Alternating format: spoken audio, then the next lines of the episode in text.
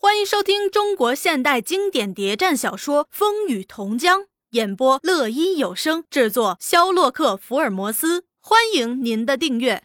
第一百三十三集，何氏果然有密信送到上下墓，对许天雄说：“何文义、何文宏两兄弟事发被捕，现人现大牢，财产已被标封。”信中又说，上次次州方面派了人来会捕。当时两兄弟都矢口否认，且曾运动商会出面保释。只是近日情况又见严重，说是次州方面有公事到来，并提出条件：两兄弟如能促成许天雄归顺反共，人可释放，财产也可发还。两兄弟受刑不过，现已招认。许天雄一接此信，暗暗叫苦。我辛苦了半生，后路全断了。问了那秘密信使好多话，信使说：“两位公子已不成人样，两位太太也哭得死去活来，要老爷想办法救他们一命。”信使见过许天雄，又去见许大姑。那许大姑倒很冷静，心想：“我早知有这一天。”他叫许果安排他吃住。正去往许天雄那边，许天雄已持信过来，问他事情都知道了。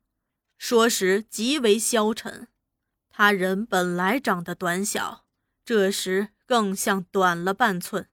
大姑点点头：“我早说过，此路不通。你不信我言，只有今天。何氏是个什么地方，容得我们去安排后路？”说着，只是冷笑，哼，现在你怎么打算的？许天雄惘然失措，坐在一边不动。如今办法不外两条，一条是照信上所说的，另一条是硬到底。你的意思呢？要我挑选，走第二条。反正人才都空了，大不了再上山。想当年，我们还不是青霞起的家。那时实力还没有现在的大，还干得有声有色。天雄心里乱拿不定主意。大姑说的也是，但他不愿半生心血就这样轻轻丧掉，更是舍不得那两个从小栽培到大的儿子就这样失去。他回到自己住的地方，大头已先在。他已从手下得到报告，何时有人来？心想，事发了，料那老头已成热锅的蚂蚁，为什么不利用时机劝他一劝？便也过来了，一见面就问：“听说何事有人来？” 你都知道了啊？天雄不安地问。大头摇摇头，看来很紧急，就不知道为的什么事儿。天雄把信给他，大头看着，半晌。大哥有了打算了，天雄把信收回，顺手放进口袋，不说什么。那大头趁机劝道：“事情已到了这个地步，还是人才重要。”天雄双眼瞪住他：“我这儿还有个坏消息要告诉大哥。据线人报告，最近为民镇开来大队中央军，看来也有千多了，武器精良，弹药充足。”一到就说要攻打上下墓，如果真的来打，我们这点实力也难以抵挡啊！这消息也很使许天雄吃惊，为什么不早来报告？呃，消息刚到的，我就过来了。天雄更加心慌了，看来是两面夹攻，你说该怎么办呀？大头只是沉吟不语。你没想过？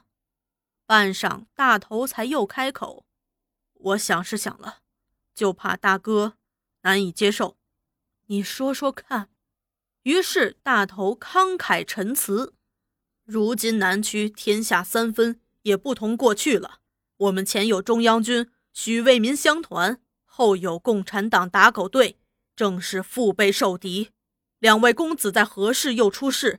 看来也是危在旦夕。”我知大哥早有不干的打算，不如趁机洗手，把队伍拉出去，归顺中央，一可以保何氏人才，二也可以用这点实力换取地位，当他一官半职，过个清静半生。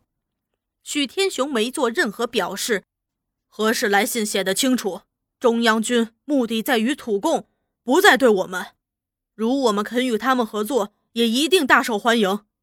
况且已有先例，高辉一出山，不就是个现成的独立团长？请大哥考虑考虑。正当他们两个在谈，已有人走报大姑。大姑想，许大头劝降到底是存何心，也匆匆赶了过来。他一进门就问。依大头哥的意思，还是投降的好了。大头有点慌了，却还是表示：为今之计，我想还是归顺中央的好。如果人家不要呢？两位公子写来的信说的清清楚楚的。大姑像连珠炮似的直发问：万一人家设下的圈套把我们骗出山，再来个一网打尽，又怎么办？这话很有说服力。连许天雄也为之一动，当时也说：“是呀，我也很怕他们这手。”大头急了，面红耳赤的辩解：“不会的。”大姑追着又问：“你怎么知道？”大头见是关键，被迫不过，只好摊牌：“人家早对我提出保证了。”大姑见话中有话，很是震惊：“保证？谁向你提的保证？”许德生老先生。早代表周司令来接洽过，许天雄一惊，怎把大事瞒着我？大头也觉得话说的有点过早，有些后悔，却又收不回来了，想解释。大姑却把马面一翻，咬牙切齿地说：“原来你瞒住我们父女俩，把一切都谈好了。”双手在枪套上一按，何氏两兄弟的事儿。是不是你出卖的？人家又给了你多少好处？那大头面孔一面铁青，仓皇中也把手按在枪上，支支吾吾地说：“何何氏的事儿与我无关。许德生来谈的事儿，我见大哥主意未定，也还没对大哥说。”许天雄见双方都想动武，怕伤了和气，连忙说：“你们两个。”也不要再吵了。大姑性急，说话容易伤人。大头追随我多年，一直当义子看待，我料啊，也不至于出卖我。大家千万别动气啊！大敌当前，内部的和气就更加重要了。那大头见有现成的台阶，也落得个君子不吃眼前亏，忙又解释道。大头追随大哥多年，出生入死，一向只报忠心二字。我的心就和我说的一样。说着，一阵伤心，泪如雨下。我可对天发誓，何氏的事儿绝与我无关。我大头再蠢，也不会搬石头打自己的脚。主张归顺中央的事儿，确系形势所迫，也都为大哥着想。你们双方言和了吧，别叫人笑话。双方的话说的都有理，我也都听了。回去吧，让我想想。大头一离开，大姑愤愤不平地说：“爸，明明是他搞的鬼，为什么你还替他遮瞒？我以前对你怎么说过的？你为什么这样冒失啊？如今形势对我不利。”飞虎队在他手上，中央大军就在前头，何事又成了这样的局面？叫我怎么办？总得拿定一个主意才是。